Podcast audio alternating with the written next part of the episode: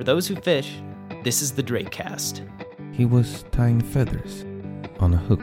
I'll do a hopper with a hopper dropper with a dropper hopper. The river was like a woman. Could be a disco midge, it could be a beadhead. I'm your host, Elliot Adler.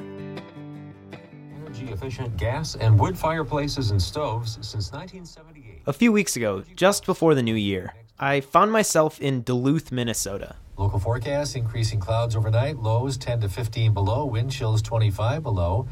Cloudy tomorrow, light snow is likely, could see 1 to 2 inches. By now, you probably know that this is a fly fishing podcast.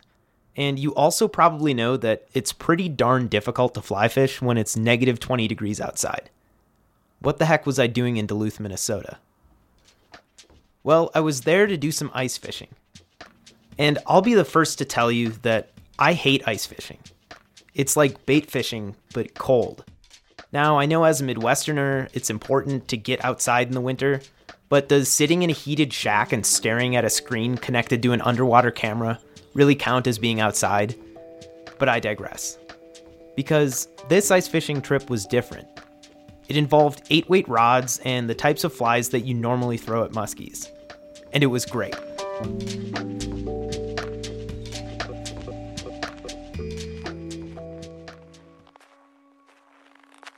The adventure started with a slog across an ice covered lake in northern Minnesota with a couple of local guys. It's heading straight for the fly too. This is Lucky Porter, who's a well known muskie and bass guide out of Duluth, and he had agreed to take me out and let me in on some ancient secrets. Whoosh! Just for a second, it's like As soon as you said that, I was like, I bet he sees metal tabs for fins, both on the tail and on the dorsal fin and the what's the front one? Hansi Johnson, a large Nordic man, was there as well. Recently, Hansi has become one of my favorite photographers to work with, and his images frequently appear in the Drake. I don't know my ichthyology enough. Both Hansi and Lucky have nearly a foot on me, so I let them pull the sleds that overflowed with pitchforks, saws, propane tanks, 7 inch flies, some antique lures, busted rods, and of course, a little bit of hope. Once we got to where we wanted to be on the lake, we had to drill a few test holes through the ice to make sure that we were actually in the right area.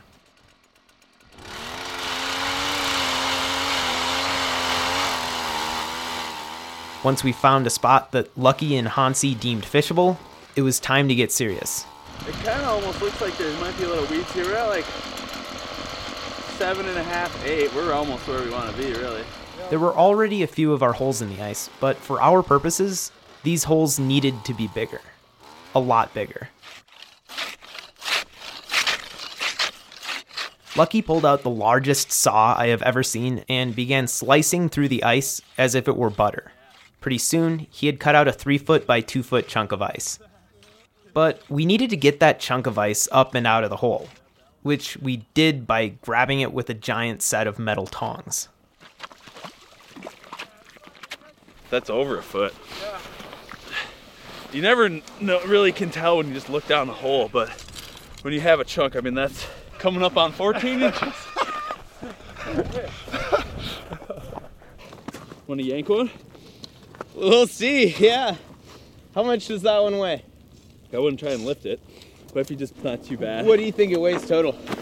I bet you it's 150 pounds. Yeah. Okay, go for that smaller one. Yeah.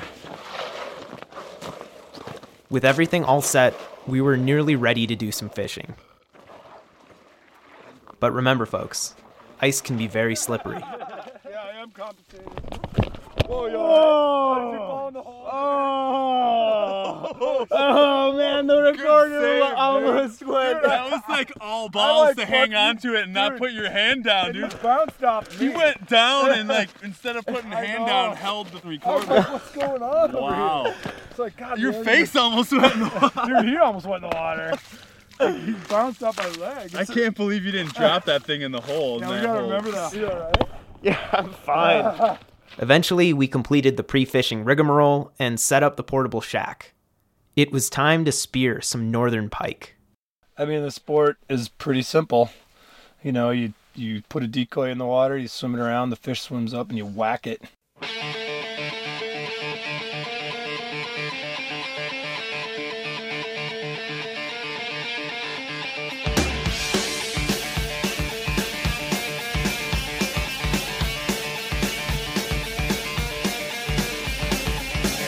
To fully understand the story, I need to explain the setup of winter spearfishing. You start by finding an iced over lake with high visibility where there are pike. From there, you cut a 2 foot by 3 foot rectangle out of the ice. Next, you need to be able to see into that hole. And the way you do this is by putting some sort of shelter over the hole, which is known as a dark house. This cuts the glare and allows the angler to see into the water below. So you have the hole, you can see into the hole, and now you have to lure a pike in with a decoy of some sort. And these decoys usually look like a fish and seem to really stir up those underwater toothy carnivores. And then, of course, after you call that fish in, you gotta finish the job. I mean, it's it is primal. Look at that. I mean, you got this thing. Like you're gonna stick this in a fish, like that. That right there. There's nothing about that that says catch and release, man. that thing just says kill. Fear the spear. You won't want to get one of those things stuck into your leg or something. That'd be a bad day. Hurt through your foot. I mean, a hook through a finger sucks, Right. but it's I manageable. yeah, I don't think the wrapping the braided line trick would work if you had that spear jabbed into your belly. Another, almost like a firearm. yeah. Or like Oh, a bow. yeah, it's Yeah. true. Yeah, it's true. It's a weapon. It is a weapon. No safety. Yeah. So yeah, could you just go through the process of let's see we've got one that's interested. What are you looking for in the fish and then what do you do? You kind of got to read them as they come in and see, you know, if they're just cruising slow or if they're like ready to attack. And either way, you're trying to kind of steer them into position. You can get that spear in the water and down as low as you can so that you can just drop it on them from behind their head so they can't see it coming. If, if they see it coming, they'll get out of the way. Or if you throw it real hard, they'll get out of the way. So you're not like plunging the thing in from out of the water for a no, quick you jab. sneak it into the water quick and then just drop it. The weight of the spear carries it down. And can you describe what these spears are for people who can't see one right now? It's about a five foot steel shaft with anywhere from like five to nine tines sticking off of it, barbed tines that are 12, 14 inches long. Kind of like a big pitchfork with barbs on it, basically. And this style of fishing is pretty ancient. Spearing being one of the oldest forms of fishing done by man and, and likely predates angling. This is Dan Wilfond. W I L F O N D. I am a fisheries specialist with uh, the Minnesota Department of Natural Resources out of Duluth, Minnesota. My main activities here is uh, inland lake management. I was reading a little history. I think the first recorded European mention of spearing was like 16 something. They found So, the like, natives was- doing it. Yeah, the natives Yeah. have been doing it for like millennia. Yeah, they would just like put some fur over their back and lay down, cut a little hole, have the spear in the hole, and lay there with their face like right next to the ice and the fur over top of them. And like most relationships between early European settlers and the original inhabitants of this country, in addition to stealing their land and then their children, we also stole their style of winter fishing.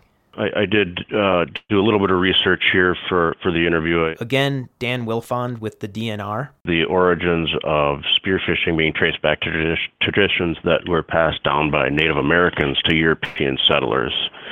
Rick Garton, the president of the Minnesota Dark House and Angling Association, has a cheerier view of the transfer of knowledge. yeah, I think it was really just, you know, it, it just another iteration of how they worked together. You know, they were working together with trading and whatever else they were working together doing. I think this is just another one of those things that the native people were able to show us instead of the other way around, you know? And as more and more European settlers moved to Minnesota, more people began spearfishing pike through the ice. It originated with the natives, but yeah, like the original white people up here. It was a Great Depression thing. It got big during the Depression. They ate a lot of pike with spear holes in them.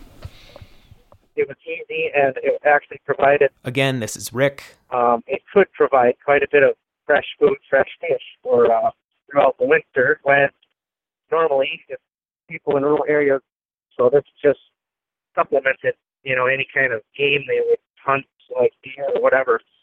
So it was a really good way to get good quality meat for about four months of the winter when it was hard to get other types of food. Anyways, back to the dark house with Hansi and Lucky. There's a little guy. There, oh, yeah. Oh, yeah. He's still there. See that light? I think that's what I was looking at before. And to further describe the whole setup, Lucky, Hansi, and I were staring down into these two big rectangles, And due to the sunlight penetrating the ice around us, the water into which we stared seemed to be glowing. It was almost like looking into a TV screen. And every once in a while, a fish would come into view and check out our decoys. It was like going to the aquarium when you were a kid, but this time, just like you always wanted to, you got to goof around with the fish. I knew it was a fish. Find out right here. Yep, there he went. Did you see him zap out of there? Look at the m- mud cloud. Yeah, he was still there. Yeah. And if you were really feeling it, you could shove a spear through the fish in the aquarium. And if he comes back, we'll drop the hammer. In order to lure the fish in, Hansi and Lucky took the butt end of a busted fly rod and an old fly reel rigged up with braided backing, and then they attached the decoys to the end of that line. Could you describe the motion of what's going on with this decoy and what you're doing? Yeah, so I mean the decoy, it kind of pull up and down. I'm jigging it on an old butt end of. Oop, there's a little one. So I'm pulling up and down on the on the butt end of the fly rod. So I'm just sort of jigging it. But the cool thing is, is that the decoy has metal tabs for fins, both on the tail and on the dorsal fin. And but uh, so they when I let it go, it soars. It literally soars like a glider, like a gliding airplane, and it goes real big, long, easy swoops. And the really good decoys will do really slow, kind of long, slow dives. I think if it's doing that big spin, it's always giving at some point the fish a broadside or some sort of look at it from the from the you know from a different angle, and it's sore. It's kind of fun just to watch it soar. It's kind of mesmerizing. Must be because you can sit in here and do it for like eight hours and not see a single thing and just sit there and watch the decoy the whole time. Some folks use live bait, others use jigs, but for the most part, the decoys are pretty simple. But a few years back, Lucky was having some trouble with the normal decoys. On one lake, they were just slashing and dashing. You could never get a spear in them. So Lucky got tricky and decided to use a big fly instead of a decoy. And so, what is this that you're pulling around in the water? This is one of Eli's Optimus swines that got chewed up by muskies. So it's delegated to a spearhouse duty now, just like all the old fly rods and reels that we're using to jig. Uh, I just put a wire leader and an egg sinker to sink it down. If they hit it, they're hooked. You can fight them on this rod that won't bend. Lucky began fly fishing through the ice. There seemed to be some advantages of the fly over the conventional decoy. In Lucky's shack, we had two spearing holes slightly offset. In one hole, Hansi jigged a decoy, and then next to it, Lucky tooled around with the musky fly. Oh, there he is. Mm-hmm. Just came by mine. He's gonna come hit this fly. We can have a chance to. He's just a little guy. Oh, he just oh, pounded. I got him. The fish shot right past Hansi's decoy and hooked itself on the fly. You see him light off from that side, yeah. Watch the whole thing. When you said that, I started just going, "Ee, ee, ee, ee," That and wow, awesome, he just dude. grabbed it. He just pounded up. Is that great? Oh, you can see it happen. It's sweet that you got to see him launch. Yeah, I got to see both. Like I saw him launch. I looked over here in time to see him shaking shaking. his head. That was cool. It was so little that Lucky didn't set the hook, but as the day went on, we definitely noticed some fish that were attracted to the fly over the decoy, and vice versa. They were complementary tools. Even if people aren't into spearing fish through the ice, this trip was a great way to learn how pike react to flies. So, yeah, what have you learned about pike for targeting them on the fly while spearfishing? You can learn a lot watching them like this. I mean, you see how they set up. Sometimes they creep in slow, set up, launch. Sometimes they launch from 10 feet away or something where you never saw them set up. But you definitely see how they want to hit it at a 90. Like right behind the ear, they want to T-bone it. One of those little pike will sit there and stare at it and stare at it and stare at it. If you kind of start jigging it until it turns broadside, all of a sudden it turns broadside. You see them start flickering their fins, like they almost have to hit it sometimes. Like if they get the perfect setup, 90 like that, So it goes from like, oh, I'm kind of interested to I gotta do this. Yeah, for me, it, it's been just like how how long they do wait. You know, like they do wait for the perfect setup. You know, it's like you know, I always assume that if I'm just ripping something big and fat by one, it's just gonna go nuts and hit it right Sometimes. in the weeds. Yeah, but it's not. Like a lot of times, I think Not it's lot it's like looking at it a lot and going, "Wow, I think that's worth eating," or "It's not worth eating." So it's like, for me, it makes the second cast worth taking, right? You know, because like the first time ripping through, it's like, yeah, maybe I just didn't quite get his attention. It's worth another shot.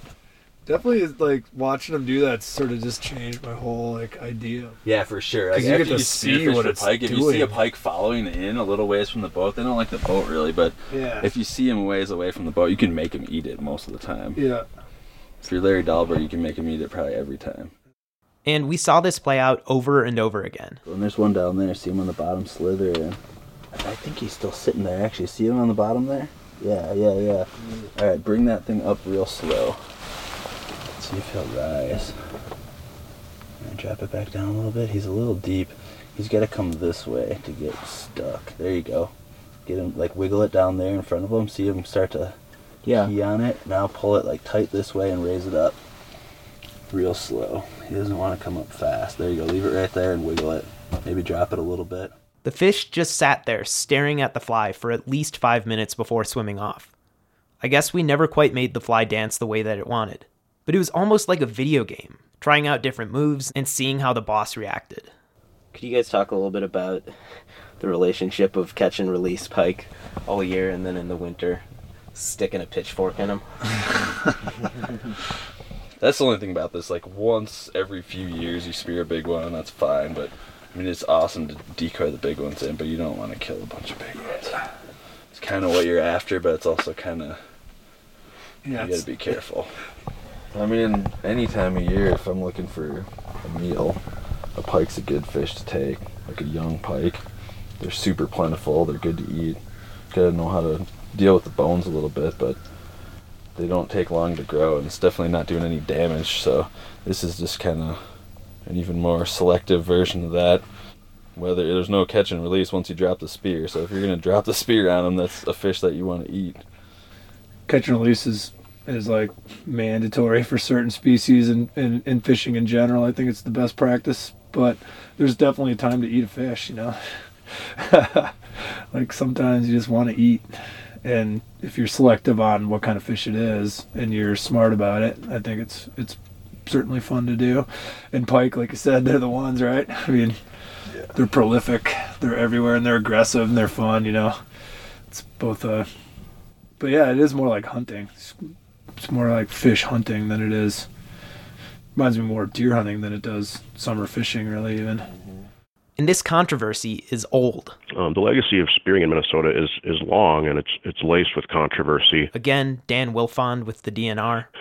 Uh, some user groups have, have contended that, that spearing is not real compatible with other users of the fishery. And in beginning in, in about the 1920s, there was a several decades long period in here in Minnesota where there were conceded efforts to try to restrict spearing by state authorities. And Through the 30s and 40s, there was a pretty successful effort to limit spearfishing throughout the state.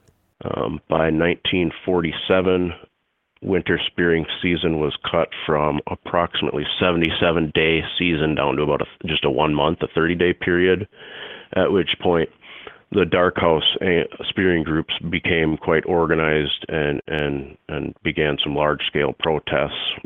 And there were legitimate questions of how many fish spears were taking out of Minnesota waters. The DNR did initiate some studies to look into that, and, and these studies have shown that spears harvest pike at a rate that's very similar to, to anglers, but um, these same studies have also shown that, that spears do take larger fish uh, on average than, than anglers, so that's where a lot of the controversy comes.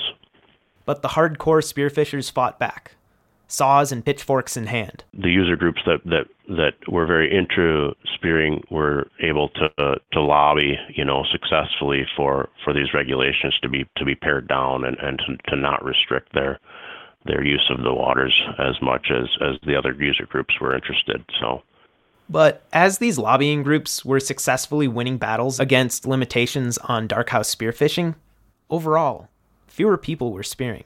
In the 1950s, we had about 55,000 licensed anglers. In the mid 1950s, that number has since dropped to an average of about 15,000 licenses sold from about 1999 through 2004.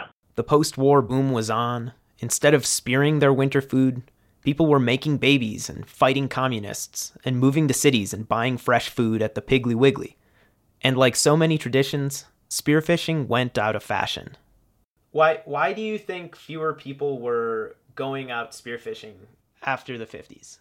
Well, I think the tradition has has largely not not been adopted by current generations. Um, I think there is some, you know, we have obviously we have a very strong catch and release ethic now for anglers in in this state and country as a whole, and I'm sure that has has played a part in it. You know, obviously when you spearfish, there is no releasing it, um, so I'm, I'm certain that that's played some role. And you know, I, you know, this is a tradition that's largely been passed down to by by elders to, to the young children, and there's probably been some reduction in that as well. Rick Garton of the Minnesota Dark House and Angling Association has a more pointed criticism. You know, in large part, I think that's due to what the youth are interested in these days, finding more indoor hobbies. And we all know what those hobbies are, but uh, they're not, in my opinion, not as fun as the outdoor sports. So I think we'd have a lot more people doing all this ice fishing sports if they just uh, had a little bit more interaction as far as what type of hobbies they like. And there's also a good chance that overfishing played a role in the decline of the sport. God, you know, it's pretty funny. Like as a kid, I remember, and this is probably why there, are, why there aren't any. Is I remember my grandpa and my uncles. We'd go fishing. They would just catch big pike all the time. Yeah. But they would almost always keep them. Yeah. They were Yeah. talking, you know, late seventies, early mm-hmm. eighties. I'm sure, yeah. There may be some controversy over the ethics of spearfishing, and as a catch and release angler myself, I understand this.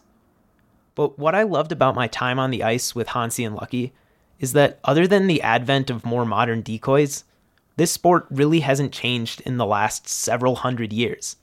The steel pitchforks, gigantic metal tongs, and ice saws are old world tools. And just like fishing with a bamboo rod or strapping that wicker creel onto your wading belt, sometimes it's nice to take a step back in time.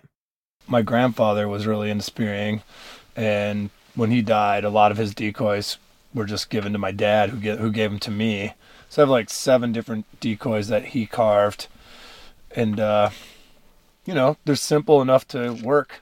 They're not as effective as oh I just had a fish flash. So they're effective. They're not as good as a lot of the modern decoys because certainly people have gotten better, but it's pretty crazy that it's that simple where you could still use a decoy that's 40, 40 plus years old and we've killed fish with it. And it was cool that he carved it, you know? Back in the dark house, we had a player fish that just couldn't take its eyes off of Lucky's fly. There he is. Yep. He came right up at it. Oh Jesus. You see my decoy. Yeah. It was heading straight for the fly too. Like whoosh just for a second. It's like As soon as you "Ah." said that, I was like, I bet he sees my decoy. Yeah, it was like on a track for the fly. There he is, Hansi. You want him? Look at him see him cock his head like that. But before we can find out what happened to that little guy, a few words from our sponsors.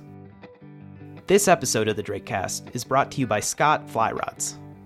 Last week, I had the pleasure of attending the Denver Fly Fishing Show, where I spoke with Theo Annis about why he trusts and represents Scott Fly Rods. Ready to rock? Yeah, I'm ready to rock. Okay. So Scott Fly Rods for me, uh, I've seen it from every level of the rod sales process as both a retailer, uh, having owned a fly shop, and now from the sales uh, representative side. And you know what first drew me to Scott was that it really was a homegrown product. When you hear "Made in America," we think, okay, great, yeah, that's a nice thing, but you know, what I encourage people to do is actually go see Made in America. When you go into that factory, and it's regular blue collar guys like me and you cutting graphite, uh, you know, from flat sheets of graphite being cut and then rolled around a mandrel. From that beginning stage all the way to the final signature on the rod is a handmade rod. I just think that that gets somewhat lost until you actually go and see it. To check out Made in America for yourself, swing by Scott's production plant in Montrose, Colorado, USA. To get one of these works of art in your hands, head down to your local fly shop or scottflyrod.com. This episode is also brought to you by Yellow Dog Fly Fishing Adventures. On the opposite side of the show, I caught up with Daniel Marquez, the manager of Grand Slam Fishing Lodge in Punta Allen, Mexico. We fish Ascension Bay and Water's all around there. What do you like about being down there? Well, it's a beautiful, beautiful area, just picturesque water, and then really it's the diversity of uh, fishing species we have. We, you know, we uh, we have bonefish, plenty of big bonefish. We're the permit capital of the world. We uh, we have snook, tarpon, barracuda, jacks, and uh, many, many other species that are all uh, easily catchable on the fly. And what's your favorite thing to do down there, fishing wise? Permit. Permit fishing is uh, my passion. Uh, they're they're just about the hardest species on the fly to catch, and they'll drive you crazy. But then when it when it all happens, when it all comes together, there's there's not really anything better. Not at all. To plan your trip to Grand Slam Fishing Lodge or one of the many other fine fly fishing destinations offered, visit yellowdogflyfishing.com. Alrighty, just before the break, we had a fish coming into view. There he is, Hansi. You want him? Look at him. See him cock his head like that? Yeah, yeah. Drop it a little down. If he, there he goes. Now he's starting to come up. There you go. Now just slowly raise it up. Bring your rod towards me, inside me. There you go. Yep, that's what you want. Yep, yep, yep, yep.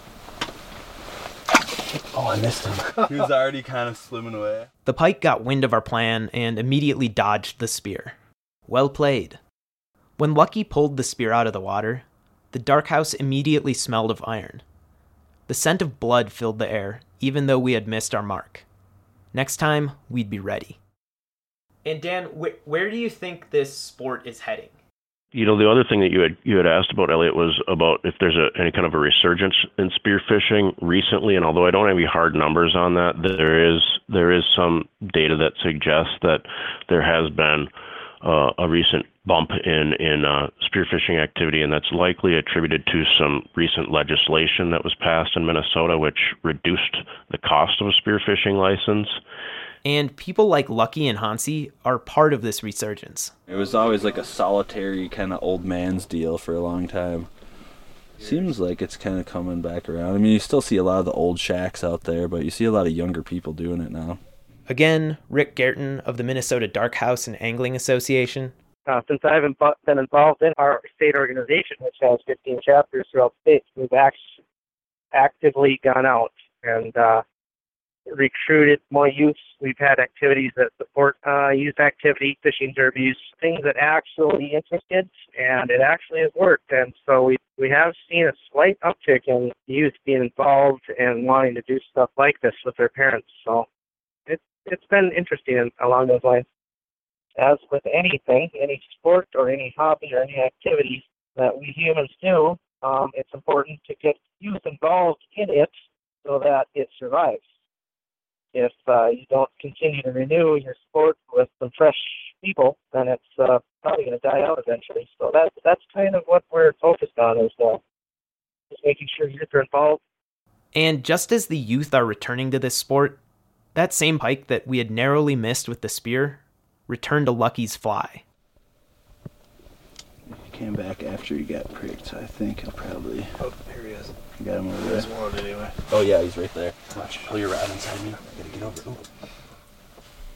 Here it is. Here, take the rod. Just move slow. Yep. There you go. Oh yeah. Stick his ass. Oh, he's a little. that was awesome, dude. Let him go.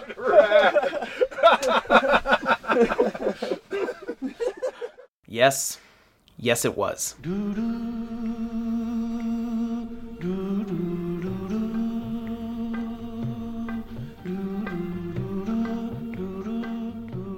Stick around for a funny spearfishing story from a family friend that didn't quite make it into this episode. And for you Denver folks, we've got an announcement for a special event coming up this next week.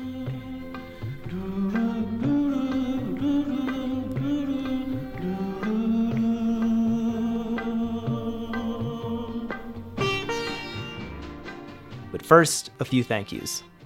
Hansi and Lucky, thanks for showing me such a good time out on the ice.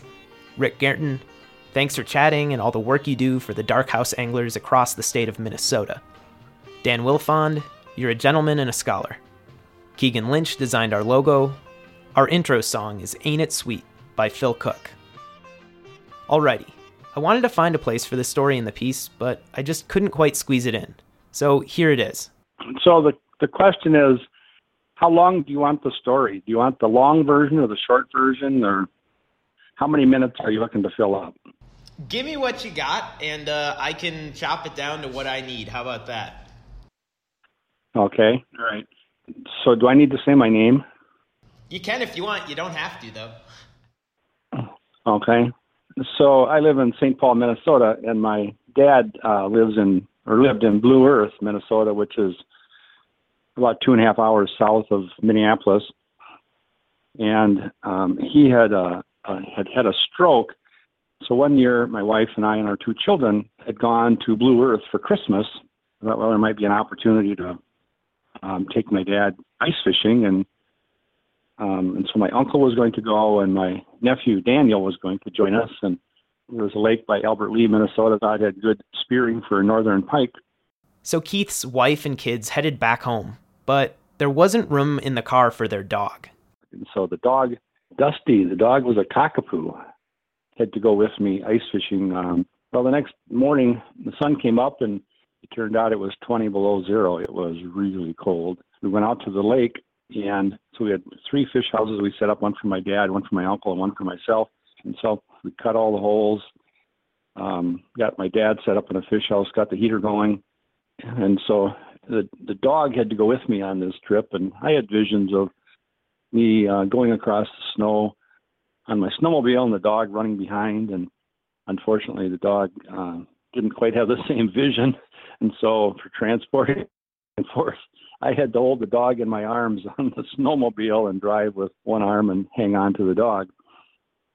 But anyway, we finally got everybody all set up, and so it was the last house. And so, and this dog is a pretty hyper dog, and and I put the dog in the in the dark house, and then I went and took one trip around the dark house just to make sure I didn't have any more gear to to grab. And I was going to step in and start the heater and start um, watching for fish.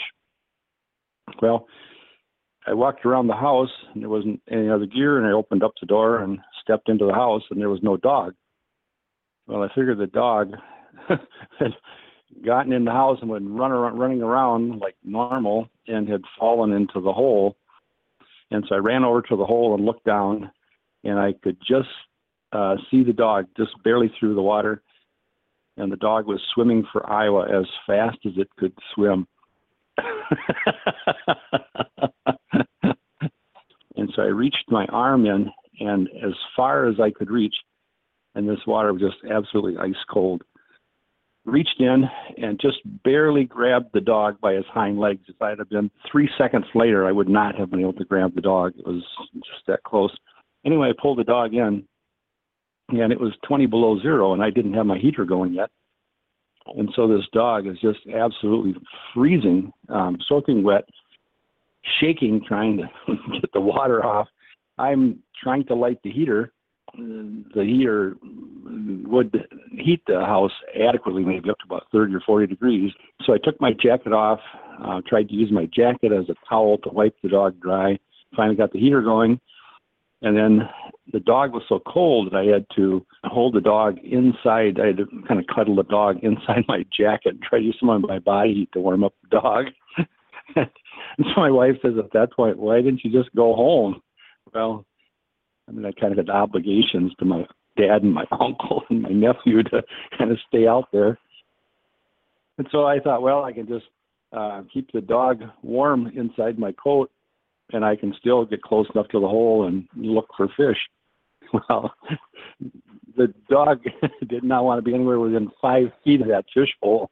the dog, there was no way that dog was going anywhere close to that hole I had cut in the ice. And so I'm trying to hold the dog, you know, and then kind of look over my shoulder and trying to watch for fish, and it was pretty hopeless anyway, um, somehow in all this confusion, I started looking for my lunch, and uh, there was there was no lunch. So somehow I think the dog ate my lunch as I was somewhere transporting gear back and forth between the parking lot and the fish house.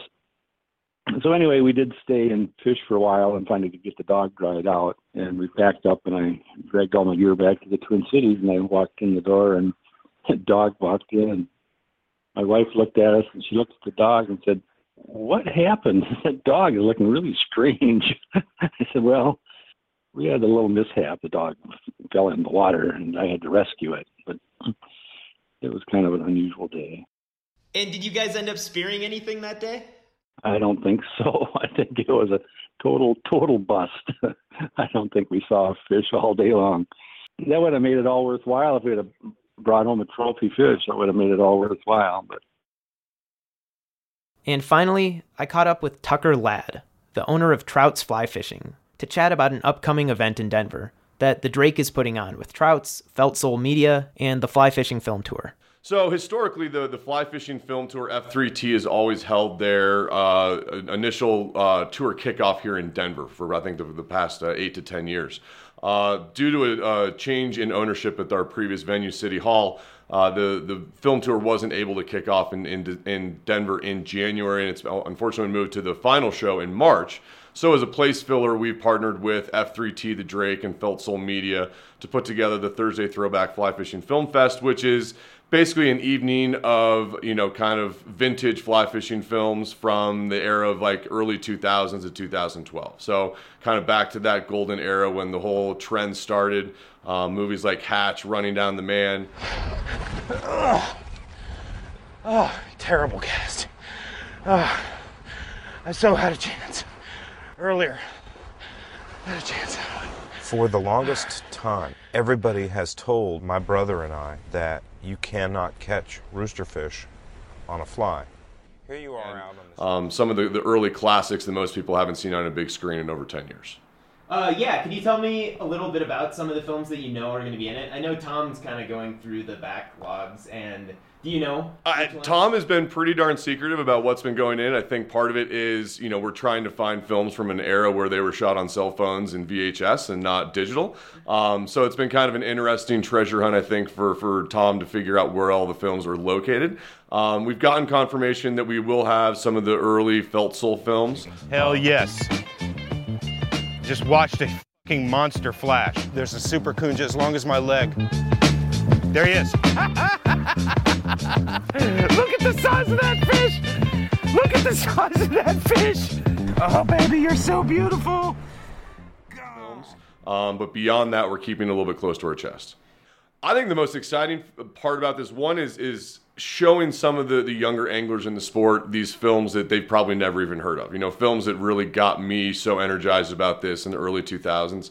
Uh, the second really, you know, neat and, and wonderful part about this event is is the ultimate charity that we're raising money for, which is to buy an acre foot of water in Chatfield Reservoir um, with our partner Denver Trout Unlimited. This would ultimately uh, allow us to eliminate no flow days out of Chatfield Reservoir, ultimately creating a more viable fishery in our Denver South Platte. We were, you know, we know people are catching trout, carp, bass. Um, and with more water consistently flowing through our home water, we should be able to, to create a more consistent healthy fishery. It, it's upwards of 80 days a year where there's no water coming out of Chatfield Reservoir into the Denver South Platte uh, in, you know, through town fish need water and river need water. And unfortunately, you know, particularly up around the Aspen Grove and the upper Denver South Platte near Chatfield, those are the low water days where we, we probably do see fish kills and, and really detrimental conditions for the fish, high water temperatures. So just by being able to, to have CPW release water on behalf of anglers through the Denver, you know, urban area would certainly help to create a more viable fishery. Cool. Anything else you want to include about this event or about uh, why people should come check it out or where you can buy tickets? You know, I just want to thank all of our partners. We got Scott Fly Rods, Yeti Coolers, Fishpond, Abel, Ross Reels, Simms, and Costa. Um, New Belgium Brewery also stepped up and is donating beer for the event. So I want to thank all of our, our manufacturing partners to help us uh, with the donations that they are. Um, and then also thank the Drake F3T and Felt Soul for uh, being our partners in this venture. Sweet. And tickets Tickets are $10 at Trouts. You can buy them in store in our Denver location or online at www.trouts.com. Uh, you can also buy the tickets at the show the night of the event. They're $10 at Trouts, $15 at the door. Cool, that's all I got. Anything all right. Else? Uh, no, look forward to seeing everyone on Thursday, January 18th. Doors open at 7. Show starts at 8. At the Oriental Theater in the Highlands. Uh, this is the old home of the fly fishing film tour and many other fly fishing films from you know from the past. We hope to see you there. Next week, I think we're going to have a collaboration episode with one of my favorite fly fishing podcasts. Make sure to check in. Thanks for listening. This has been the DrakeCast.